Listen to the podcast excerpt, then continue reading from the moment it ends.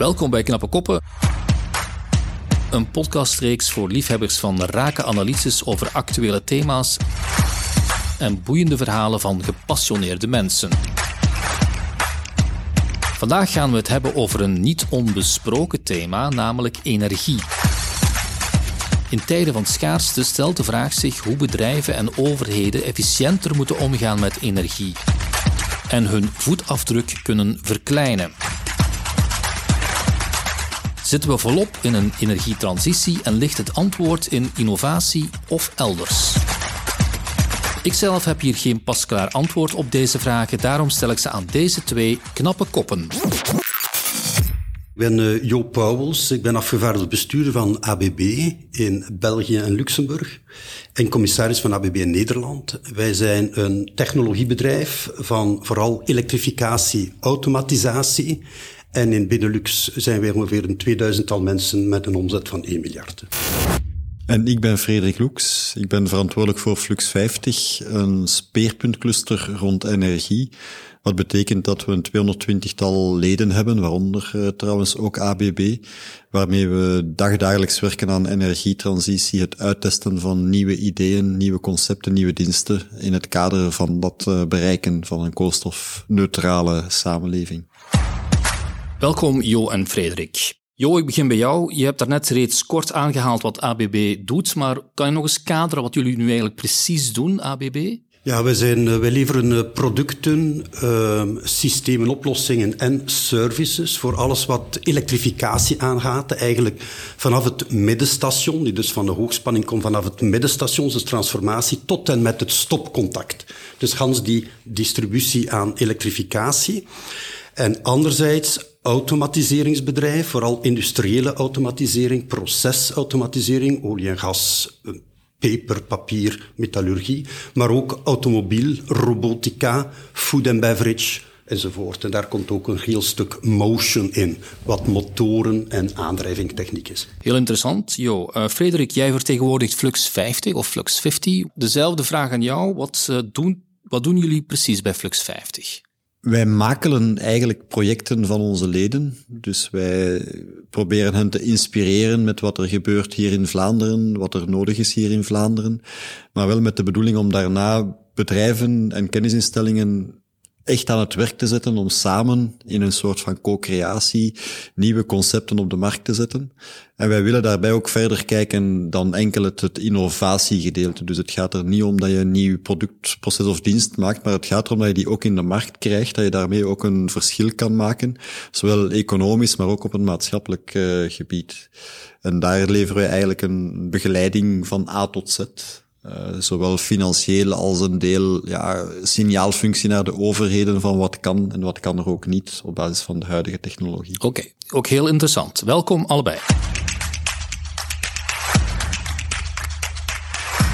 Ja, heren, energie en energieefficiëntie is waar we het vandaag over gaan hebben. Ik zal natuurlijk wel weer een huizenhoge deur inknallen met te zeggen dat het een belangrijk thema is momenteel. Uh, hoe kijken jullie zelf naar die ja, energiecrisis? Ja, het is een, eh, ja, ik zou niet zeggen de hype of the day, maar, maar toch wel een heel belangrijk thema van vandaag, die zelfs een aantal andere thema's uh, op het tweede rang schuift, zou ik zeggen. Voor mij de energiecrisis als dusdanig is eigenlijk een, een uitdaging en een opportuniteit. Het zal de transitie waar we nu al een tijdje mee bezig zijn, versnellen. Ik denk de woorden indachtig van, ik weet niet meer wie, maar never waste a good crisis, die hier echt van toepassing zijn. Ja, Frederik, eh, ben jij nog verbaasd over deze situatie of zag je het al een beetje aankomen uh, na COVID en de oorlog in Oekraïne? Ik denk dat niemand de oorlog in Oekraïne zag aankomen.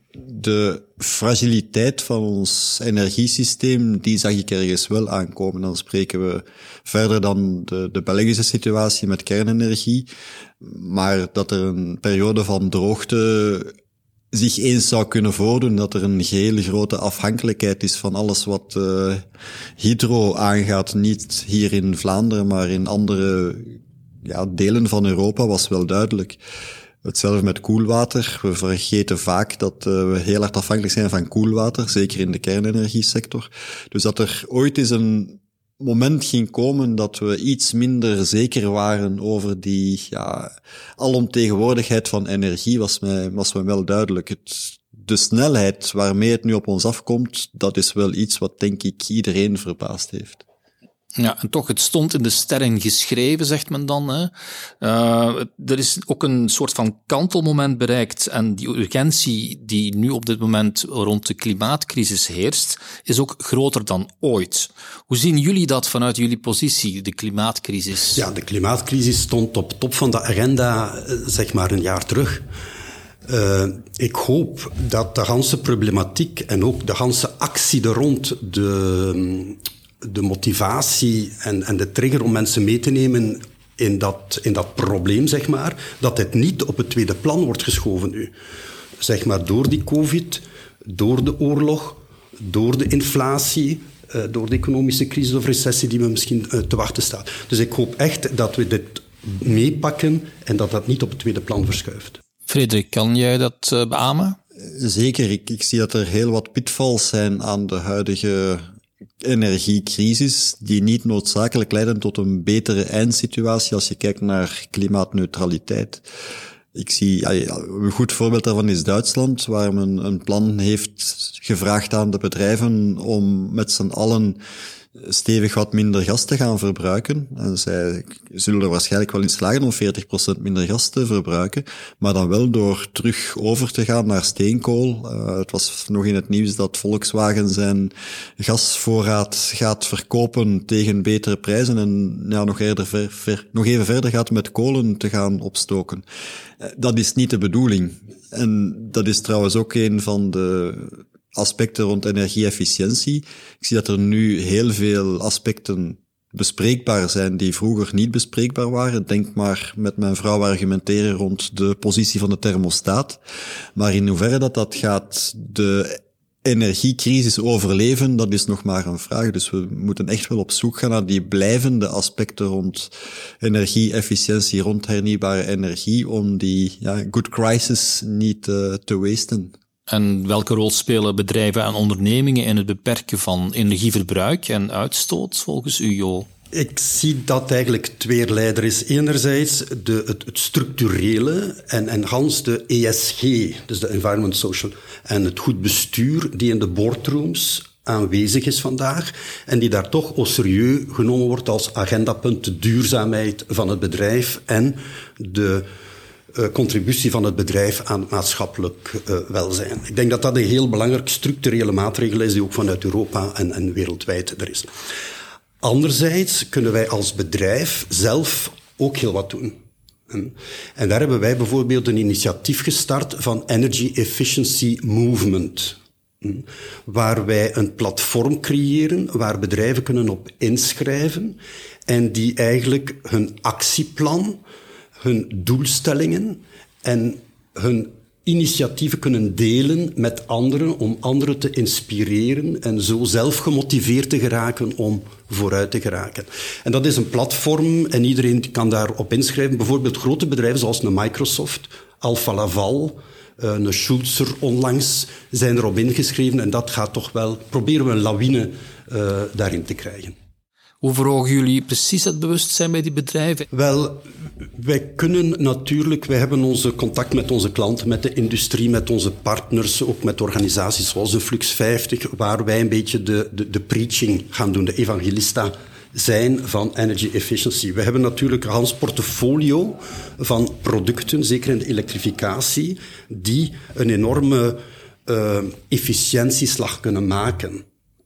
Dus bedrijven die echt energie minder gaan verbruiken indien ze nieuwe technologieën gaan toepassen. En dat gaan wij gaan uitdragen bij klanten en bij uh, iedereen die het wil horen. En daar creëren we dan ook dat uh, platform voor. Ja, en Flux 50 wordt hier ook net vermeld als een mogelijke partner. Gaat u daarop instappen of bent u reeds ingestapt op de Energy Efficiency Movement van AWB? Wij stappen altijd in op uh, energieefficiëntie. Dat is een van de belangrijke punten in, in heel ons programma. Wij zien trouwens dat daar, zoals je ook uh, terecht aangeeft, dat daar nu veel meer openheid is van andere sectoren om daarover te praten. Als ik met mijn collega van voeding twee jaar geleden zei van we moeten iets doen rond energie, was dat least of my problems. En nu kan het niet snel genoeg gaan. Dus het initiatief komt zeker op het juiste moment omdat heel veel bedrijven er echt wel ja, open voor staan op dit moment om hun energiehuishouding te herbekijken met energieefficiëntie in het achterhoofd.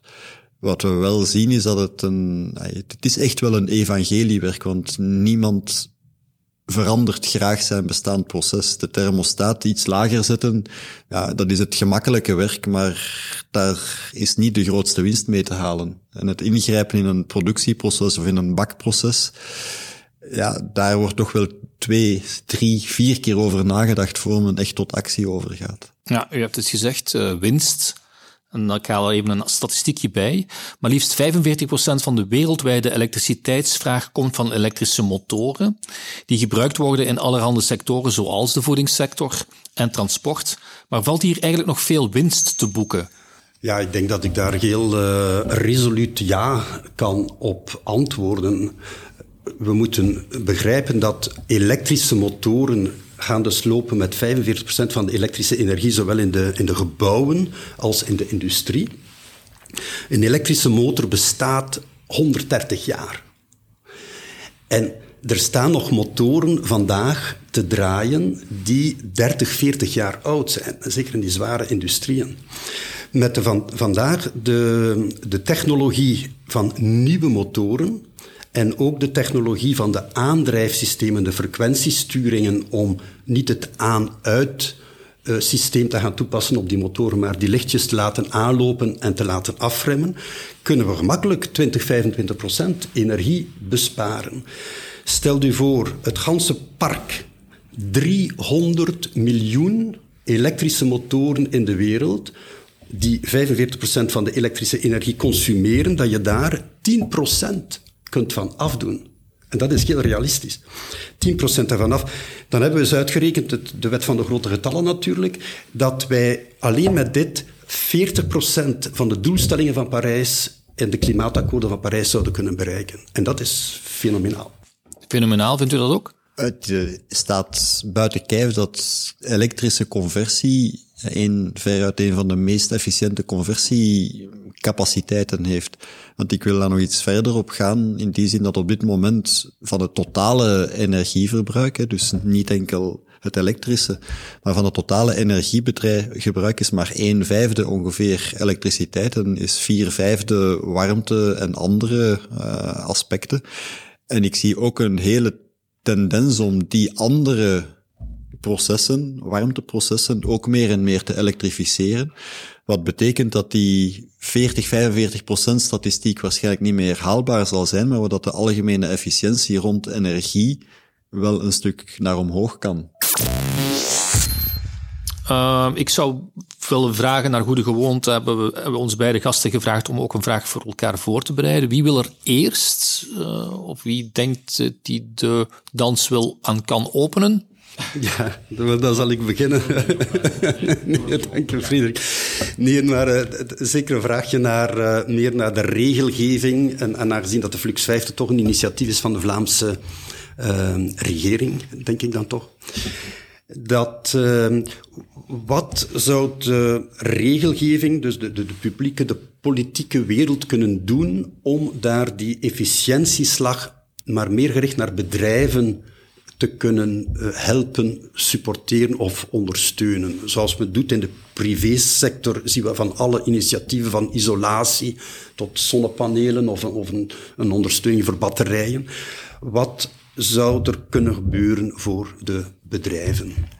Ik denk dat je kan denken aan drie verschillende aspecten. Uh, je hebt de stok, je hebt de wortel en je hebt het proces dat er zo ergens tussenin zit.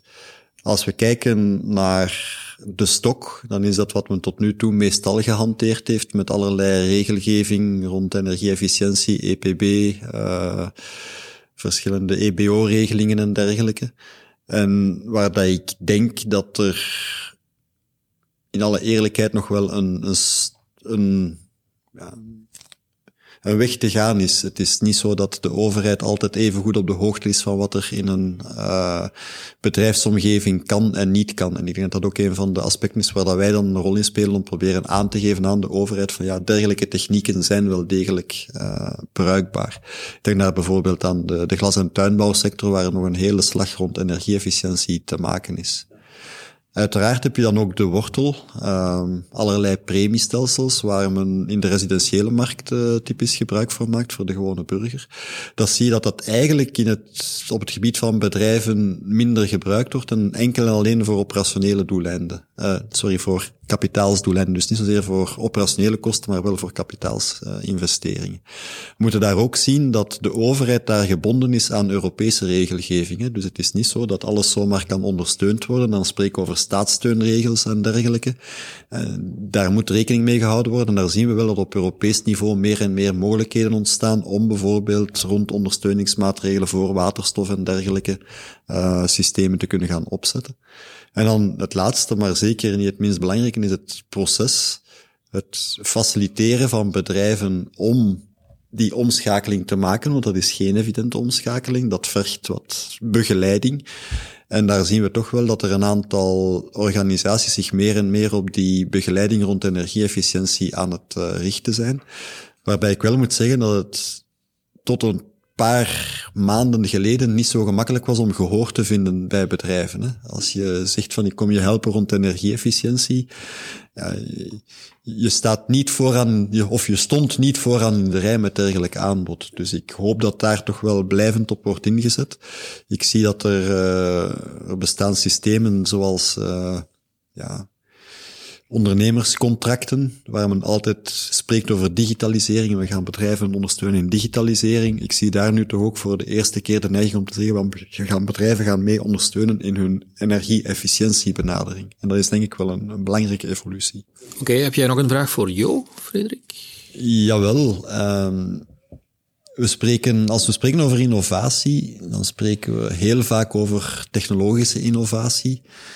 En vergeten we het aspect sociologie daar wel eens in. Uh, het verbaast me ook altijd hoe weinig onderzoek er gebeurt rond sociologische impact van klimaatverandering, rond uh, sociologische behavioral science. En ik vroeg me af hoe een bedrijf als AWB daar naar kijkt om toch niet enkel die, die hard skills uh, aan te pakken, maar toch ook die, die soft skills mee te benaderen om een mee te enthousiasmeren, mee te nemen in heel het verhaal. Het is niet gemakkelijk inderdaad om uh, als, als, zeker als groot bedrijf en dan als technologiebedrijf, waar we dan toch wel ik zou zeggen 60, 70 procent eh, mensen met technische en, en, en vrij ingenieursbasis uh, hebben. Om dat aspect uh, van, uh, zeg maar, ja, dat socio-aspect mee te nemen en de mensen zich constant te laten goed voelen. Dat is heel belangrijk. Dus in ons ESG-programma van ABB hebben wij een duurzaamheids eigenlijk agenda uitgerold. Die bestaat uit drie aspecten. De eerste de CO2 en de klimaatopwarming.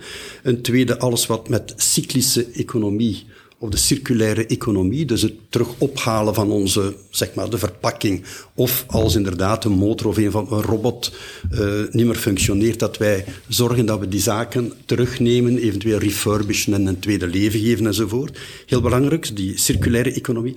En een derde is dat sociale aspect. Met meer en meer de aandacht voor het psychische gezondheid van de mensen. Want de mensen komen onder hogere druk, ze hebben een, een, een enorme, enorme aantal prikkels die van alle kanten komen. Zeker vanuit het bedrijfsleven of het werk waarvoor dan ze staan. Maar dit is niet alleen. Het komt ook vanuit uit hun sociale vriendenkring en ook vanuit de familie, eventueel familieproblemen. En dat maakt ze dan dikwijls toch wel eens op de rand van ik kan niet zeggen een burn-out, maar mensen, heel wat mensen die leven op de edge. En daar hebben wij nu ook speciaal daarvoor het programma binnen ons eh, bedrijf eh, opgestart. Mooi. Het wordt vaak vergeten, vind ik, het uh, aspect van ja, hoe wel bevinden en welbehagen toch wel een, een algemene ja, feeling creëert en een, en een, en een ja, susceptibiliteit voor energietransitie mogelijk maakt. Want als je je niet goed voelt, ja, dan ga je ook niet transitiedenken gaan toepassen. ABB is een internationale speler. Flux 50 focust dan weer op het regionale. Hoe verhoudt Vlaanderen zich tot Europa en de wereld op vlak van energiegebruik en efficiëntie?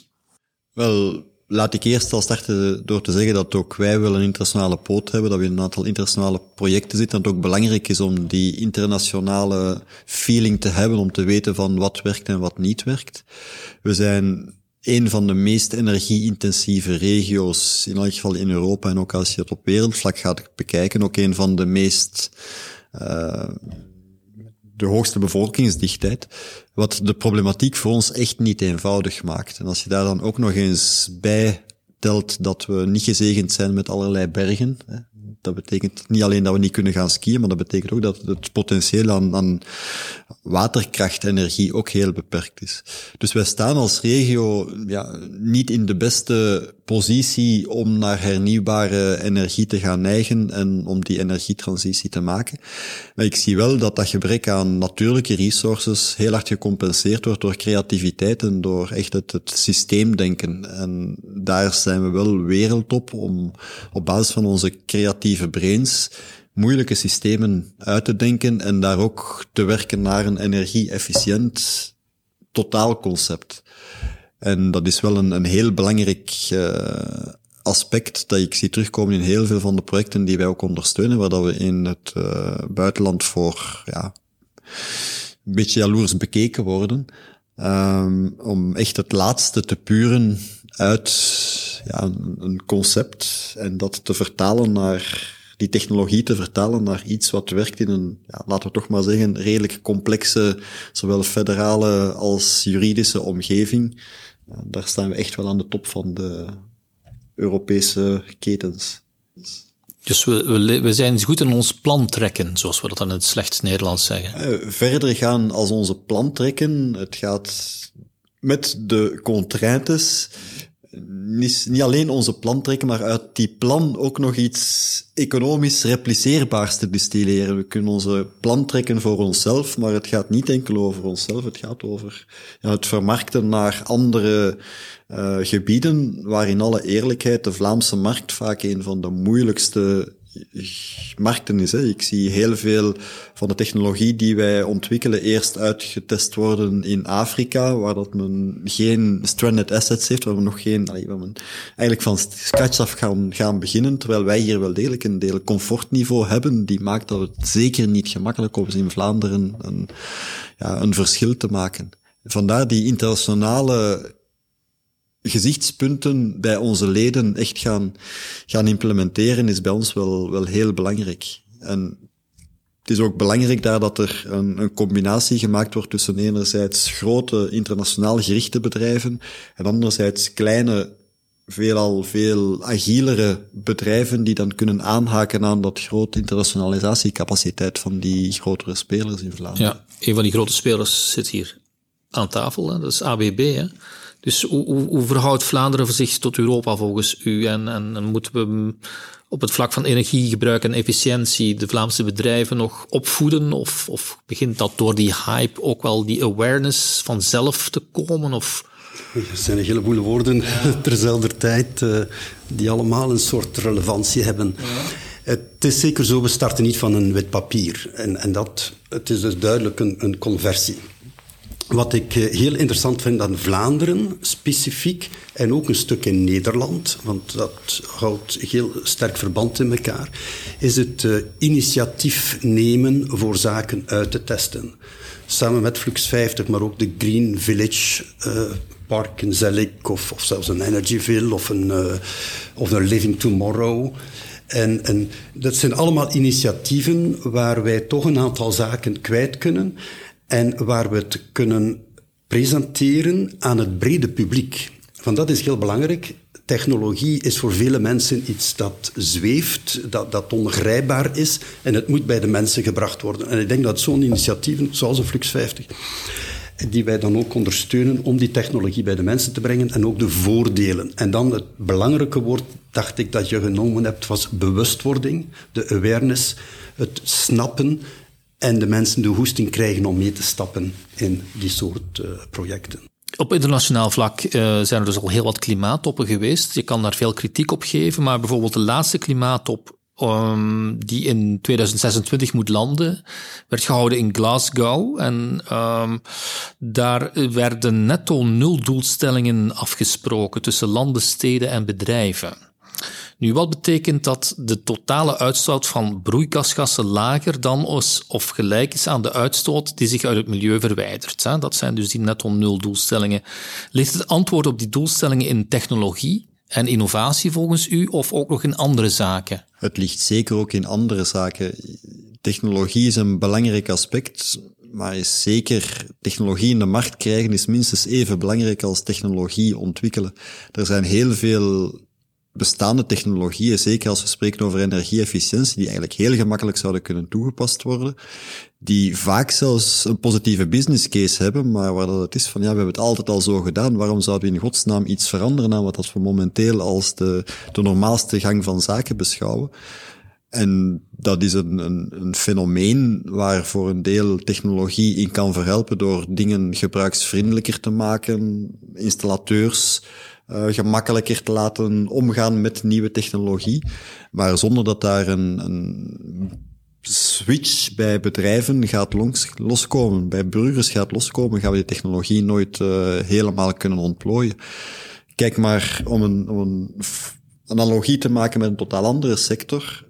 Voor corona had iedereen een heilige schrik om met zijn kaart contactloos te gaan betalen. We zijn nu anderhalf, twee jaar later.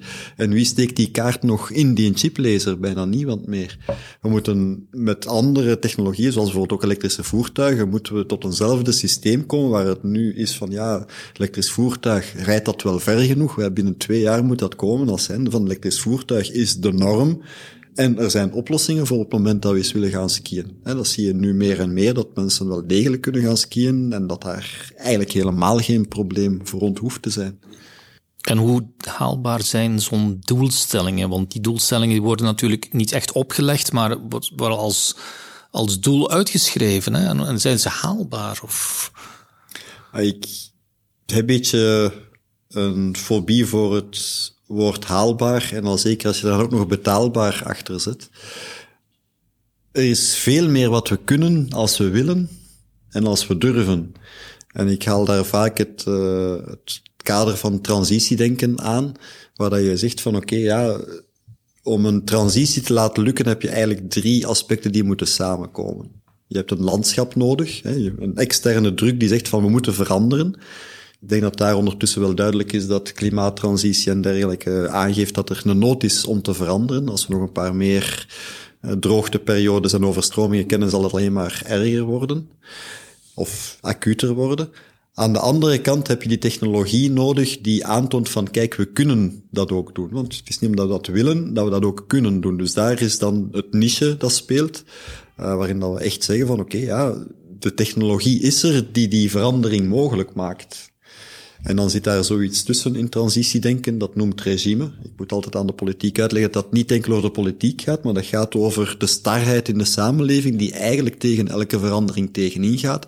En die landschap en die niche moeten eigenlijk samen ervoor zorgen dat dat regime zich herzet naar een nieuwe, een nieuwe situatie. En dat is wat dat mij betreft de inzet van die energietransitie, van hoe kunnen we op basis van die technologie, op basis van die ja, landschap, die regime toch zo snel mogelijk laten veranderen om, ja, never waste a good crisis dan waar nu we begonnen zijn, toch wel tot uitvoer te laten komen. Ik had daar graag nog iets aan, aan toegevoegd. In die zin eigenlijk, energie is er genoeg in de wereld. Er is energie op overschot in de wereld. Het is gewoon de transitie in plaats van het uit de grond te halen en het in de lucht te blazen, dat we het moeten halen van de propere en de hernieuwbare energie. En daar is technologie onontbeerlijk. En daar is elektrificatie onontbeerlijk. Het is dus absoluut duidelijk de oplossing voor het probleem. Oké, een laatste vraag aan jullie beiden. Uh, als het over energie en klimaat gaat, is het vaak niet om vrolijk van te worden. Zeker als we de headline news uh, stories volgen allemaal. Um, hebben jullie misschien toch nog enkele bemoedigende woorden, zal ik maar zeggen, om mee af te sluiten? Jo, heb jij nog wat bemoedigende woorden? Want je was goed bezig daarnet. Ja. Ons al moed in te spreken. Ik, ik, ik, kan er gepassioneerd over zijn, maar ja. natuurlijk hebben we allemaal als, als mens en, en, en verantwoordelijk streven we naar een, een, een betere wereld. Hm? Een betere wereld, grotere welvaart, maar zonder die wereld te consumeren. En dat hebben we, als we kijken naar de laatste 50 of zelfs 100 jaar, hebben we onze welvaart opgebouwd, maar hebben we ook onze aarde geconsumeerd. En daar in de toekomst, en dat is onze generatie en zeker de, de generatie van onze kinderen, komt de duurzaamheid en die hernieuwbare energie en die technologie, gaan wij dat mission to zero kunnen verwezenlijken. Absoluut. Maar er is een beetje werk aan. Er is nog veel werk, Frederik. En ik zou zeggen, yes, we can. En ik zie daar trouwens ook dat er een hele groep van heel enthousiasten is die hun schouders daaronder zet. En waar wij dagelijks ook de energie vandaan halen om ons werk gepassioneerd te kunnen uitvoeren. Je hebt altijd zo'n aantal energievreters en je hebt een aantal energiebrengers. Tot op heden is het energie, zijn de energiebrengers bij ons in elk geval groter dan de energievreters. En ik zie daar een generatie komen. Wij hebben, nou, net zoals ABB waarschijnlijk, regelmatig wel eens wat jeugd die ons de vakantie komt uh, mee ondersteunen. En daar leeft een enorm enthousiasme om werk te maken van ja, die andere nieuwe wereld. En het ontbreekt inderdaad niet aan grondstofbronnen. Zeker niet op het gebied van energie. Er zijn andere waar dat we wel wat aan circulaire aspecten moeten gaan denken, maar energie is eigenlijk redelijk abundant aanwezig. Grondstoffen is iets anders. En laten we die energie op een goede manier inzetten, dan ben ik ervan overtuigd dat als we wat werken aan marktmechanismen en dergelijke, dat we een, een goedkoper energiesysteem als momenteel kunnen uitbouwen dat wel degelijk ook duurzaam is. Voor ik jullie laat gaan, laat ik je nog enkele stellingen voorleggen aan jullie. Jullie mogen antwoorden met akkoord of niet akkoord en natuurlijk ook altijd een beetje argumenteren waarom u akkoord of niet akkoord bent. Dus de eerste stelling is: op vlak van klimaat zullen bedrijven alleen echt tot actie overgaan wanneer ze er ook het commerciële nut van inzien. Akkoord of niet akkoord? Ik zou zeggen niet akkoord. Ik zou zeggen dat de balans, als ik het bekijk in mezelf, toen wij uh, business begonnen te doen, dan herinner ik me nog de bottom line, de winst maken was whatever it takes. Dat was onze target, daar moesten we voor gaan enzovoort. Vandaag de dag is het anders. Vandaag de dag hebben we eerst een license to operate, die dan vooral veiligheid, duurzaamheid, um, ook integrity enzovoort. Dat is de license to operate. En yes, dan gaan we ook natuurlijk onze commerciële belangen gaan uh, achterna gaan. Ik hoop dat ik in de toekomst minder akkoord moet zijn dan nu. Ik zie dat er nu nog een hele grote nadruk ligt op die winstgevendheid. Ook zeker voor beursgenoteerde bedrijven en zeker Amerikaanse beursgenoteerde bedrijven, die leven echt op het, het hier en nu van de profitability. Ik zie aan de andere kant ook wel heel wat bedrijfsleiders opstaan. Denk maar aan de oprichter van Patagonië recent, waarbij het echt wel verder gaat als enkel ja, de cijfers, maar waar het ook gaat over de mensen achter de cijfers. En ik hoop dat in de toekomst die mensen achter de cijfers en de maatschappij achter de cijfers alleen maar aan belang gaat winnen. Dus ik hoop minder en minder akkoord te moeten gaan met die stelling gedurende het volgende decennium. De tweede stelling, bestraffen bij het niet behalen van de klimaatdoelstellingen werkt beter dan belonen wanneer ze het wel halen. Dus beter de spreekwoordelijke stok waar uh, u het daar straks al over had dan de wortel. Akkoord. Spijtig genoeg zijn er heel wat hardleerse mensen en soms ook regio's die ja, nood hebben aan een stevige zet van van achter om toch tot initiatief te komen. Maar ik denk wel dat er een, ja, een algemene stok gaat zijn vanuit een maatschappelijk oogpunt die belangrijk genoeg is. Ik denk dat die stok niet noodzakelijk vanuit de mens gaat komen, dat de, ja, de nieuwe klimatologische omstandigheden ook wel serieus wat stokken gaan uitdelen, zonder dat daar veel wortels mee gaan verbonden zijn. Ja, ik kan me er ook eigenlijk mee akkoord uh, verklaren. Het is een beetje zoals je ook in een management uh, doet.